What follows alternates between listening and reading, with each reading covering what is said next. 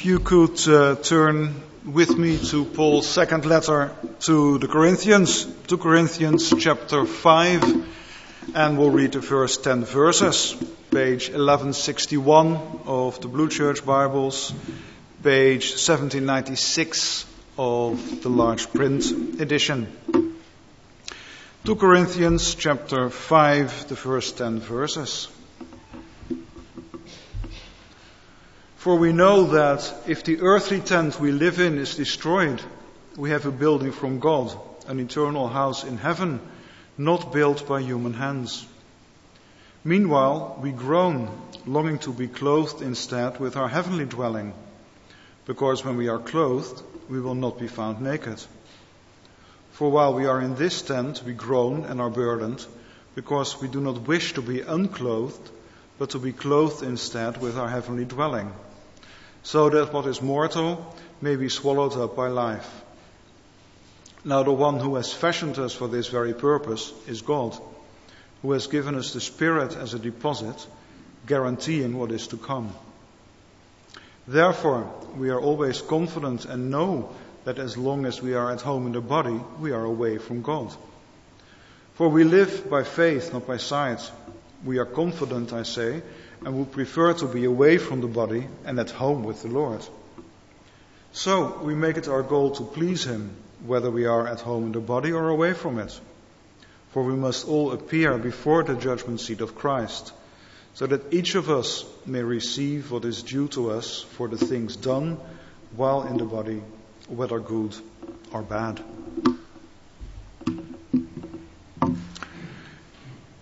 Now we are all, I think, familiar with the parable of the rich fool or the rich man that Jesus tells in Luke in response to a situation where he's drawn into a kind of family dispute and being asked to arbitrate in an argument about an inheritance. And he tells the story of the rich man. And the rich man already had barns and property and land. And that particular year he had a very, very good harvest. So big that his barns weren't large enough to store it all. So he thinks, oh, this is great. I'm going to build even bigger barns and all the harvest and all my possessions I can store in there. And then Jesus says, what a fool you are. Don't you know that tonight your life will be demanded from you. His sole purpose, Jesus says, was storing things up for himself. And it felt like a great situation. You got plenty of resources, you got a great harvest, so you could retire and just enjoy life. And that became his focus, that sense of security that he was okay because, well, the modern equivalent would be he had plenty of money in the bank. And Jesus says he was a fool, a fool for not being rich towards God, he puts it. Being rich in worldly resources. Yes, so much so that he had to build these huge barns. But what use is it if you're gonna die? What is the focus of your life for the rich man? Well, it was the wrong kind of focus. Now we all want to be comfortable and we want to make sure that we will be well off enough in the future. So we try to save. We try to have a good pension plan. The problem that Jesus was addressing in that parable isn't so much with prudent financial planning in itself, but with that being the main or the sole focus of the rich man's or the fool's life to the exclusion of God. Now the New Testament makes very clear that our Christian life is radically different from what came before. There is a huge change there. It uses words like being born again to emphasize that like a new birth, like something completely new starting. So when God saves us, it's a new start, it's a new beginning. It's not just a gradual course change where you add a few new principles or new convictions to your life, but basically it's a continuation of what went before. No, it's a radical departure, it's a radical new start. And Paul puts that in Philippians by saying our citizenship is now in heaven. So you might feel British or whatever your nationality is, but basically you're an alien in your own country. You're an alien in the world because as a Christian, your citizenship is in heaven. You should have a completely different set of priorities. So we've become strangers on this earth and to this earth. But we do still live on this earth. We live in our frail bodies, our old bodies, despite this being born again. My body hasn't changed when I became a Christian. It just carries on. And we carry all the issues that come with that day to day. That might be just minor aches and pains, or it might be dealing with major illnesses and suffering. Now, the earlier reading that Beth read to us from Romans talks about the whole of creation, not just us, but the whole of creation being subjected to frustration. The whole of creation was impacted by the fall, including us and our bodies, as well as nature out there, the whole world it says in Romans, it's waiting to be liberated from its bondage to decay and brought into the glorious freedom of the children of God. So this world and our bodies, part of it, are still in that bondage to decay. That hasn't changed. There is a new birth, there is a radical new start, but there is also, in a sense, still a rooting physically in this world. And that includes us as believers. We are part of God's kingdom and our citizenship is in heaven. That's where we belong. But again in Romans, Paul says we groan inwardly as we wait eagerly for our adoption as sons, the redemption of our bodies. So as long as we still live on this earth here, there is an incompleteness. Not in our salvation. The salvation is accomplished. That's very clear once and for all by Jesus' death on the cross and by his resurrection. If we are Christians, then there is no doubt our sins have been forgiven, we have been born again, we have been saved, we have been redeemed this is all done and accomplished. But there is an incompleteness in the sense of not yet being in our final state, if you like. We're still in these earthly bodies, still in this life here on earth, with all the imperfections that carries with it. So there's that tension. And that's also what our passage for tonight is about.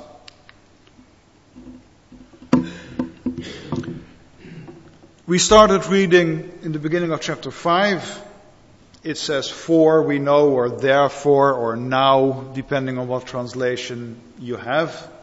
So that first word kind of indicates it follows on from what he has said before. So let me just read the last few verses from the chapter before. Therefore we don't lose heart, though outwardly we are wasting away yet inwardly we are being renewed day by day. For our light and momentary troubles are achieving for us an eternal glory that far outweighs them all. So we fix our eyes not on what is seen, but what is unseen, since what is seen is temporary, but what is unseen is eternal. So outwardly wasting away now, if you're young and fit, you might not yet feel that. Give it time. It'll come. We are wasting away physically. And that comes with those troubles that Paul talks about. He calls them light and momentary compared to the eternal glory that outweighs them. So he's not just talking about some trivial stuff which might be going on, but on the whole your life will be blessed and easy. No, those troubles that are light and momentary compared to eternal glory might be quite substantial. It's a comparison. And compared with that great future, they are light and momentary. They will pass, but they might be quite substantial. And to deal with that, Paul says, well, we need to decide what we're going to focus on, what we're going to fix our eyes on, on what is seen or what is unseen, on God's things or on the things in the world. So this passage here in chapter 5 is talking about that incompleteness. Yes, we have been completely saved, but we're not in heaven yet. We're not in the final completed plan of God yet. The plan is still unfolding. And that's what he's writing about when he says the earthly tent we live in is destroyed. Now the earthly tent is our current body, our physical body. And that follows on from what he said, the last few verses in chapter 4 that we have just read. Our physical bodies, the earthly tent is destroyed. And he says we know that. We should be aware of that. And as this is happening, we have a building from God, an eternal house in heaven. So he contrasts two things the tent, the earthly tent, and the heavenly body. Something fairly insubstantial like a tent that can just be blown away by the wind compared to a house, a building created by God. And he says, You know that. But the kind of knowledge he's talking about is revelation. It is something we know because God tells us. John Calvin puts it like this this knowing doesn't spring from the human intellect, but it takes its rise from the revelation of the Holy Spirit.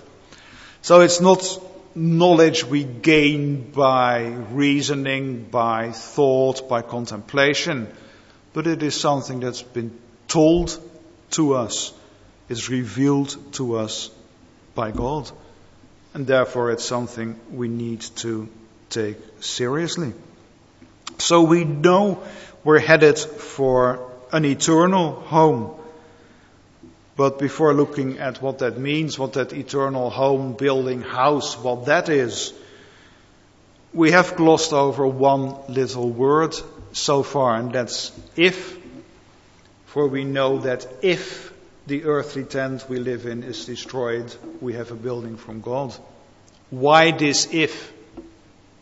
Isn't that kind of a given? Yes, we're going to die, so then definitely that earthly tent will be destroyed, will be gone. Now, to be fair, it could be translated also as when that happens. But if you look at the rest of the passage, there is a reason why the NIV and many other translations chose the if. If the earthly tent we live in is destroyed. That's what Paul is talking about. He's not talking about when it eventually happens, but there, for him there is an if. It doesn't necessarily have to happen. So, under what conditions wouldn't it happen? Why is he saying if? It's if because Christ might return at any point. If he returns before you physically die, then your body won't be subject to that decay. Your earthly tent will not be destroyed.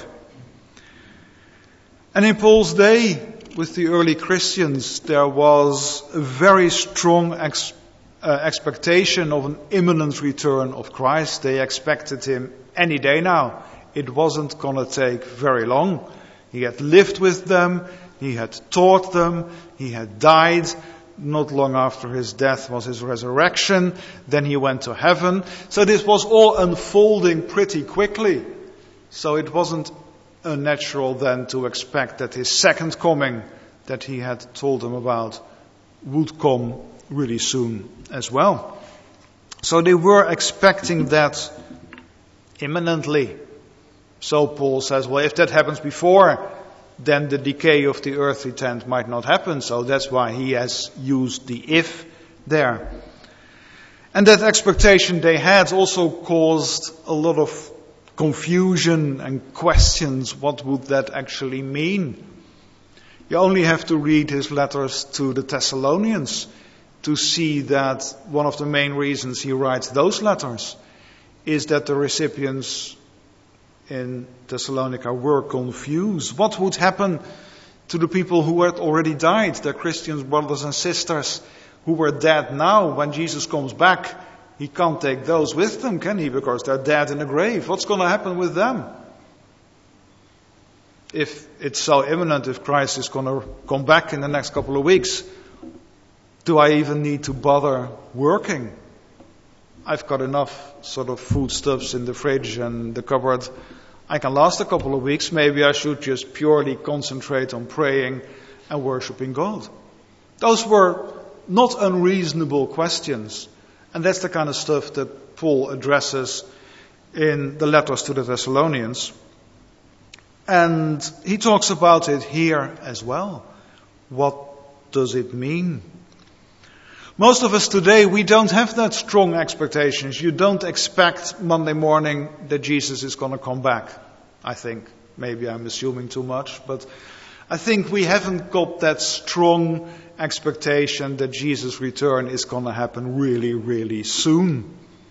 And maybe, just maybe, that puts us at risk of sometimes losing our focus, of becoming a little bit like the rich fool in the parable that Jesus told. He isn't coming back anytime soon, not likely. So a lot of the practical stuff of my life becomes more important. Those savings, that pension plan, or the progression of my career, they are pretty important things and they can draw more and more focus if Jesus isn't going to come back anytime soon. Our financial security might become more of a focus than our life with and for God. And then we're exactly like that rich fool that Jesus was talking about. Now back to the tent. The tent, obviously by its very nature, is a temporary shelter, like the tents that the Israelites stayed in when they were traveling through the desert on the way to the promised land like the tent you maybe stay in for your holidays for a couple of days or weeks. But normally, you don't expect to be in a tent forever. It's nice enough for your holiday, but then it's actually kind of comfortable to go back to your house with brick walls and a washing machine and a shower. The tent is okay for a bit, but you know it's temporary. It's not going to be forever. And Paul is using that imagery to convey to his readers that their current physical bodies, the bodies that you and I have, are also temporary. Now, obviously, that doesn't mean that we therefore shouldn't take care of them. Yeah? If you've got a nice tent and you pack it away, you make sure it's dry or you air it first. You take care of your tent. We should take care of our physical bodies as well. Paul somewhere else on two occasions calls them a temple of the Holy Spirit. So it's okay to be concerned about a healthy diet and to exercise. I think my kids were, sorry, a little bit concerned about my exercise regime because they gave me a barbell and weights for my birthday so that I could exercise a little bit more little bit more strenuously. And I'm, I'm dutifully using them, so I'm lifting weights, and then the next day I feel it and I groan, just like Paul says. So it's all very biblical exercise that I'm doing. Although maybe it's more external groaning in my case. Maybe it's not what Paul meant. But it's okay to look after our bodies. But they are temporary. They're not gonna last. No matter how many hours you go to the gym or what kind of beauty regime you have, they're not gonna last. That's the sad facts of it. So the earthly tent is our body. What about the building from God then? Some commentators take it to be that's sort of what God has prepared for us in heaven, along the same lines as in John 14, when Jesus is talking about his Father's house. There are many rooms. That was a situation where the disciples were worried. It was sort of getting near the end of Jesus' time on earth. And he was talking about going away. He was talking about his death. And the disciples were wondering, what about us? If Jesus goes, where does that leave us? And in response to that concern, Jesus said, in my father's house are many rooms. If it weren't so, I would have told you. I'm going there to prepare a place for you. I will come back and take you to be with me, that you also may be where I am. And the commentators think that maybe, or some, the house here, the eternal house in heaven, the building from God, has a similar kind of idea behind it. The problem with that is that Paul is contrasting the tent referring to our earthly body with a building in heaven.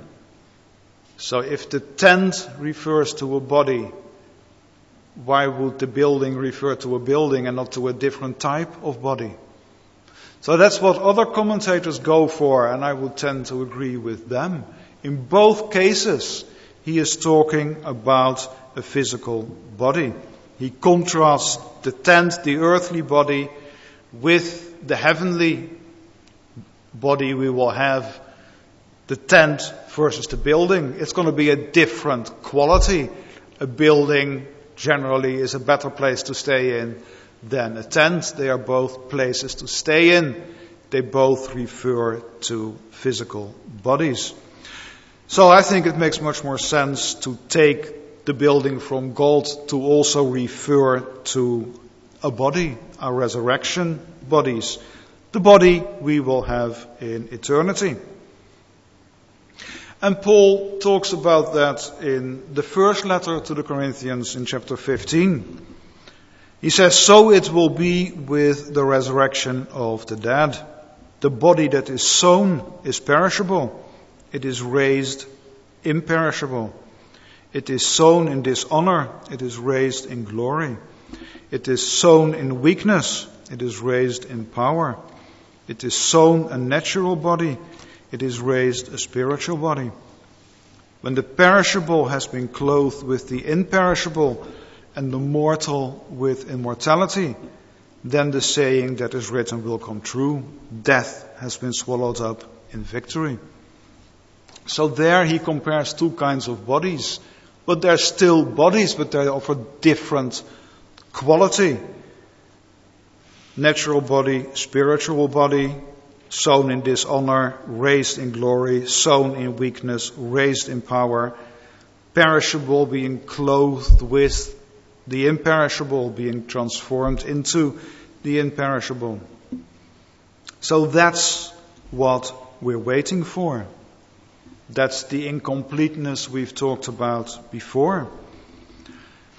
Our bodies are not coincidental to God's creation. Like there's this intermediate period now where we live in bodies and then we'll sort of float away and be in heaven. No, bodies are, the physical is an integral part of what God has created and what God has planned. It's not something to be cast off, cast away to become fully spiritual.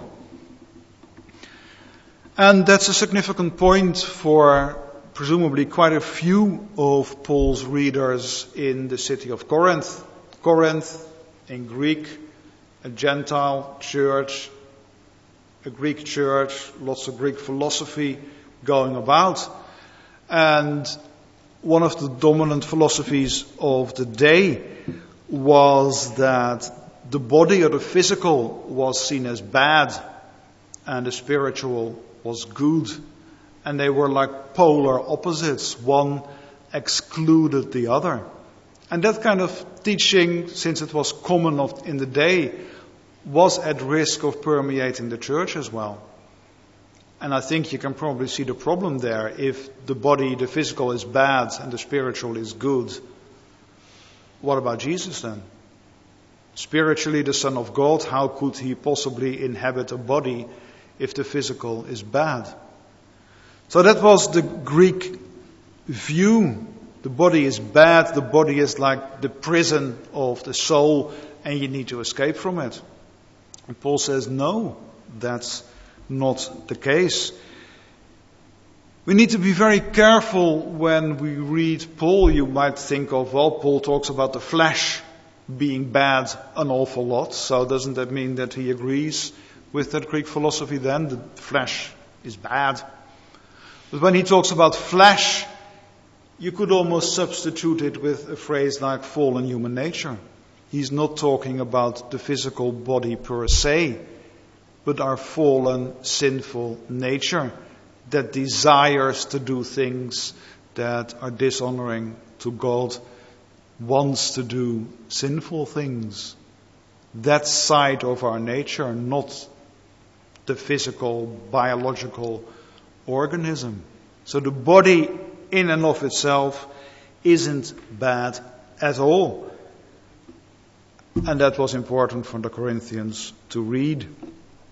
It's also important for us to realize that it's an integral part of God's creation. And we can look forward to having bodies without all the problems that we might currently have. And the fact that Paul talks about being clothed with our heavenly dwelling is an indication that it's about bodies and not about houses and buildings. You don't clothe yourself with a building. Clothing is something to do with your body. So our bodies will be transformed, Paul is saying, not abandoned, but transformed. Augustine said, we are burdened with this corruptible body, but knowing that the cause of this burdensomeness is not the nature and substance of the body, but its corruption we don't desire to be deprived of the body, but to be clothed with its immortality. These are things which maybe in our culture are a little bit alien, but it's important to realize that your body is part of God's creation and it's gonna carry forward, it's gonna be transformed, but not abandoned. And then he says another strange thing. This, this whole passage, admittedly, is, is very difficult to understand. He talks about nakedness or being unclothed. That refers to the separation from the body when someone dies. So between death and resurrection, there is this, this period where your body gets cremated or buried you go to be with the Lord if you're a Christian, and you are without body. And we said the body was an integral part of God's creation, so it's an intermediate situation, an intermediate state.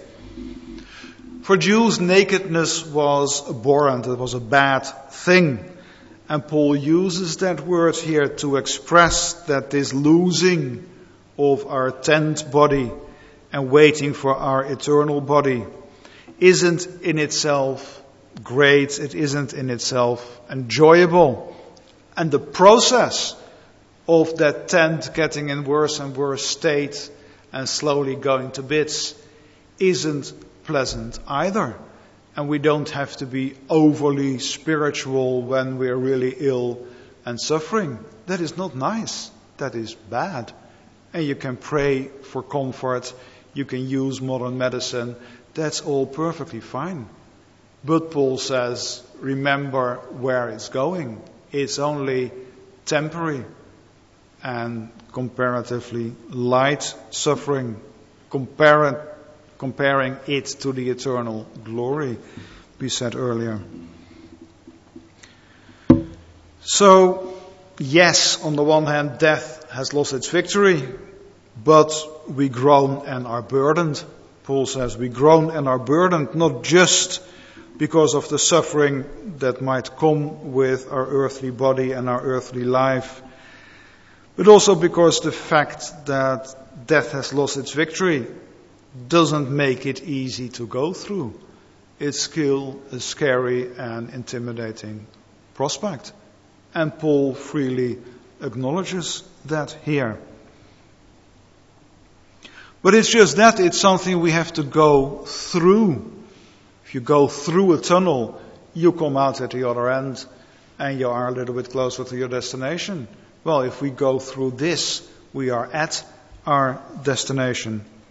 There's something at the other end, and that is to be clothed with our heavenly dwelling, so that what is mortal may be swallowed up by life. There's going to be a change a progression. And Paul said, God has made us for this very purpose, living in a glorified body in fellowship with Him.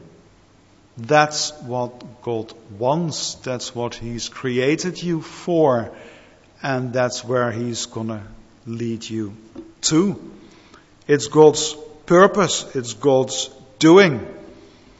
And Paul says it's a future that's guaranteed by his Spirit.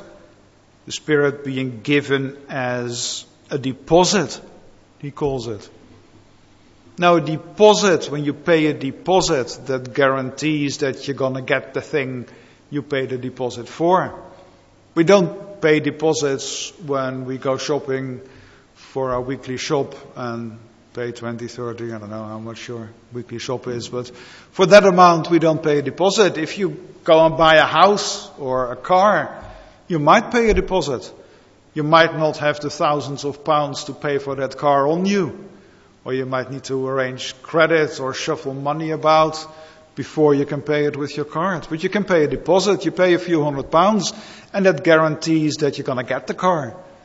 The salesman isn't gonna sell it to the next person who wanders into the showroom because you have paid a deposit, you're gonna get it. And that's what God has done by giving us the Holy Spirit. If I may just reread a couple of the verses that Beth read to us earlier. So back to Romans 8 and I'll just reread 15 to 17 about the Holy Spirit, which in our passage in Corinthians, Paul called this deposit that guarantees what is going to happen. In Romans, the Spirit you received doesn't make you slaves so that you now live in fear again. Rather, the Spirit you received brought about your adoption to sonship. And by Him we cry, Abba, Father. The Spirit Himself testifies with our spirit that we are God's children. Now, if we are children, then we are heirs, heirs of God and co heirs with Christ, if indeed we share in his sufferings, in order that we may also share in his glory. So again, the Spirit guaranteeing something, the Spirit testifying to you, to your own spirit, that you are God's child. But also, once again, let's not gloss over the last bit, if indeed we share in his sufferings in order that we may also share in his glory. Suffering, just like what Tim said this morning, is an integral part of this life that we're going through now. If you're not suffering, great, but don't be upset if you are. And it's not nice and it can be horrible, but it's something you're going through. It's not an end destination. So we are confident because of the Holy Spirit guaranteeing what is to come, the future that is there. And as long as we're in our earthly bodies, Paul says, we live by faith, not by sight. We're not in heaven yet. We don't yet see Jesus face to face. We are not yet at our destination. And death, temporarily being away from our body, Paul says, is preferable. Because it is being at home with the Lord. That's where he will go when he dies. But there's also the reason why in the interim we are here. Why in the first place we are living in these temporary tents. Philippians, for me to live is Christ and to die is gain. If I am to go on living in the body, this will mean fruitful labor for me. What shall I choose? I don't know. I'm torn between the two. I desire to depart and be with Christ, which is better by far, but it is more necessary for you that I remain in the body. To live is Christ, to die is gain, because he would be with Christ. Dying guarantees that. He knows that that's what's going to happen. Even if it's temporarily without body, he will still be with Jesus. But staying on earth, he could continue his ministry, planting churches, preaching the gospel, pastoring churches, writing letters to encourage and correct. All these things could continue only if he continued his earthly life. So what shall he choose? Well, he doesn't know. One thing is great, the other thing is also important. What should he do? So where does that leave us? Well, like Paul, we don't really need to worry about it that much. The decision isn't up to us. It wasn't up to Paul. When he will die, it isn't up to us either. So in verse 9, we make it our goal to please him, whether we are at home in the body or away from it. That's Paul's response. I want to please God in whichever way I can. And that will be different for each and every one of us. We're different people, different gifts, different abilities, but we can please God with what we have been given. That's our purpose. And then it gets a little bit more serious course, he starts to talk about we must all appear before the judgment seat of Christ in verse 10. So what is that about? I thought as a Christian I'm okay and I'm gonna escape that final judgment. That's not the kind of judgment he is talking about here. This is not a judgment to determine salvation or condemnation. He's very clear in Romans there is no condemnation for those who are in Christ Jesus. So we've been saved, the price has been paid, we've been redeemed, that has been done, that has been settled, and there is no going back on that. That is something that is very, very clear from the New Testament, and that's something that God guarantees as well. That's not what this is about. This is not about your salvation. It's a judgment instead to determine our integrity in living our lives. Again, in Romans, we're jumping to and fro a little bit here. Paul in chapter 12 says that we should live our lives as living sacrifices, holy and pleasing to God. In 1 Corinthians, he talks a little bit about this judgment in very practical terms. No one can lay any foundation other than the one already laid, which is Jesus Christ. So he's talking about ministry, your Christian life, what you do with it. It's all built on Jesus. If anyone builds on this foundation using gold, silver, costly stones, wood, hay, or straw, their work will be shown for what it is, because the day will bring it to light. It will be revealed with fire, and the fire will test the quality of each person's work. If what has been built survives, the builder will receive a reward. If it is burned up, the builder will suffer loss, but yet will be saved. The salvation is not the issue here, that's guaranteed.